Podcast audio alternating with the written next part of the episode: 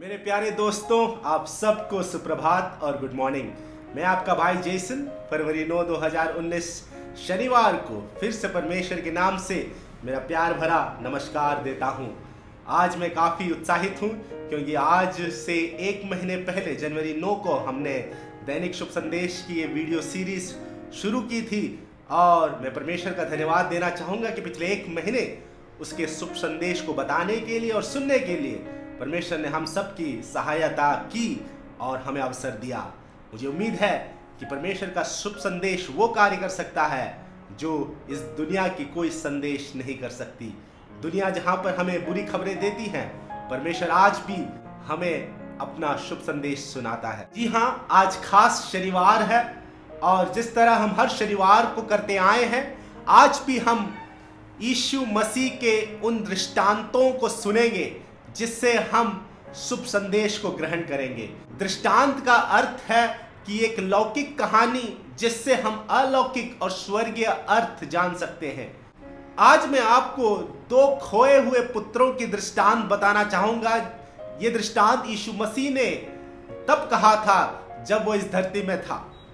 एक व्यक्ति के दो पुत्र थे और वो व्यक्ति काफ़ी धनी था और उस दोनों पुत्रों में से छोटा पुत्र एक दिन उसके पिता के पास आकर कहता है, पिता, मुझे अपने संपत्ति का वो भाग दे दो जो मुझे मिलना है, मैं उसे अभी चाहता हूँ। पिता ने वो सुना और बिल्कुल ना ना कहा और संपत्ति को बांट कर जो भी छोटे बेटे को मिलना था, वो छोटे बेटे को दे देता है। और जब छोटे बेटे को अपना जायदाद का हिस्सा मिल जाता है, वो छोटा बेटा एक दूर देश में चला जाता है सारे पैसों को लेकर। और सारे पैसों को वो मौज मस्ती में उड़ाने लगता है। जब उसके पास काफ़ी पैसे थे तो उसके काफ़ी दोस्त बन जाते हैं और सब मिलकर उसके पैसे को उड़ाते हैं। लेकिन थोड़े समय के बाद उसकी मौज मस्ती सब खत्म होगी, जब उसका सारा पैसा खर्च हो गया। और जब उसका सारा पैसा वहाँ खर्च हो गया, वो जहाँ रहता था, वहाँ पर काफ़ी गंभीर एक अकाल पड़ा। और तब उस समय वो छोटा बेटा एक किसान के यहाँ नौकरी में लग जाता है। उसका काम था कि उस किसान के सुअरों को चराना। और अकाल इतना गंभीर था कि खाना किसी को नहीं मिलता था।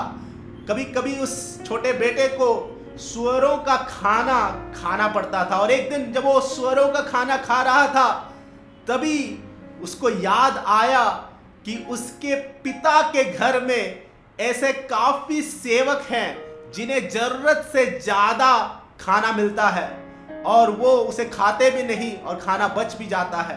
तब उसकी होश ठिकाने आया और उसने अपने पिता के घर के बारे में सोचा और उसने ये निर्णय लिया कि मैं अपने पिता के घर वापस जाऊँगा और मैं पिता से ये कहूँगा, पिता, मुझे क्षमा कर दे। मैंने स्वर्ग से और तुझसे काफ़ी बड़ा पाप किया है।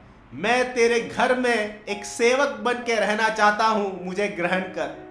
और ये निर्णय लेके वो पिता के घर के और लौट जाता है। लेकिन पिता दूर से ही अपने बेटे को देख लेता है कि वो लौट के आ रहा है। तब पिता घर में नहीं रुकता, वो दौड़कर अपने बेटे के पास जाता है और उसे अपने बाहों में ले लेता है और चूमने लगता है। और उसे बहुत ही शान से अपने घर में लाता है। तब वो बेटा अपने पिता से कहता है, पिता, मुझे क्षमा कर दे। मैंने स्वर्ग से और तेर से बहुत बड़ा पाप किया है।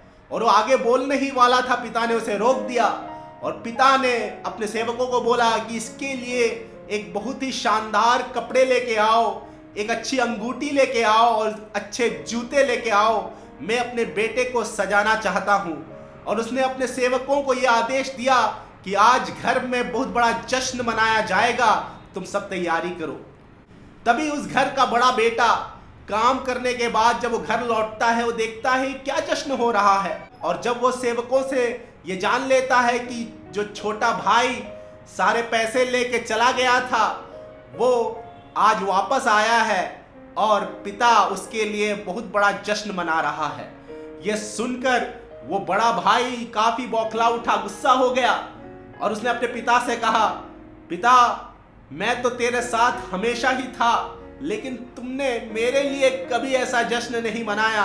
और ये जो आपका नालायक लड़का है, जो आपके सारे पैसे लेके चला गया और खर्च कर दिया, आप उसके लिए इतना बड़ा जश्न मना रहे हो जब वो वापस आया है?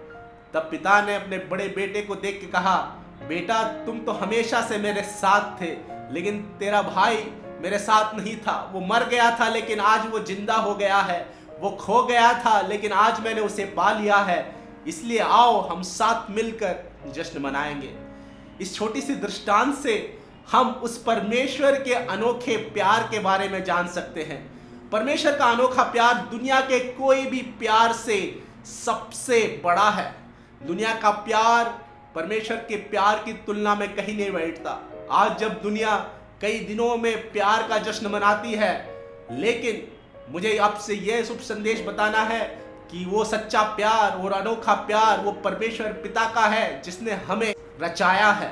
और कई बार हम उससे दूर चले जाते हैं, लेकिन उसकी आँखें हमेशा हमें खोजती है। वो हमेशा चाहता है कि हम उसके पास लौट के आए ताकि वो हमें स्वीकार पाए, स्वागत करे और बहुत बड़ा जश्न मनाए। आज हम उस पिता के हृदय को जाने।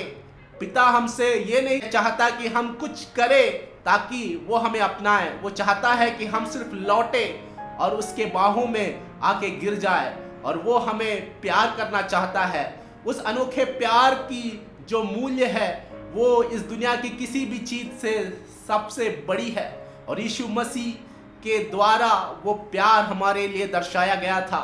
और आज फरवरी 9 2019 को मैं ये सबसे बड़ा शुभ संदेश आपको देना चाहूँगा कि यीशु मसीह ही वो प्यार है जो हमारे लिए इस धरती पे उतरा और वो हम में खुश होना चाहता है।